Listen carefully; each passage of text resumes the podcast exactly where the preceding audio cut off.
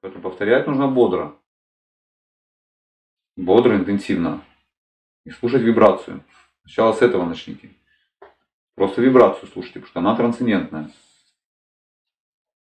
Приложите усилия, слушать вибрацию. Не слушайте пока Святое Имя. Пока. Пока очиститься нужно. Пока успокоить ум нужно. Научитесь повторять так, чтобы ум никуда не улетал. Хотя бы с этого начните. Он никуда не улетал. Возвращайте его в слушание вибрации. Это звуковая вибрация, она духовная. Просто ее слушайте. Вы там начнете чувствовать, что вы слышите имя полное Кришны. Также, даже если его быстро проговариваете, вы его слышите. Это некая тренировка сначала будет.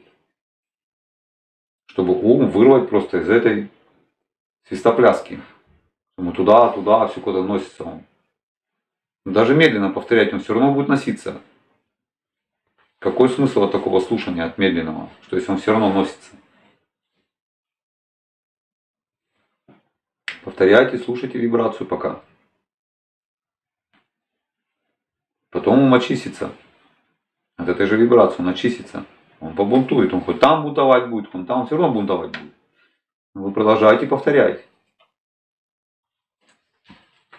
Где-то замедляйте, да, немножко, потом ускоряйтесь. Замедлили, ускорьтесь и попробуйте уловить такое же внимание, как на медленном повторении, так и на быстром. Вы внимательно и то, и то слушаете, успеваете слушать. Что ума есть такая способность слушать. Даже в быстром, в ускоренном виде.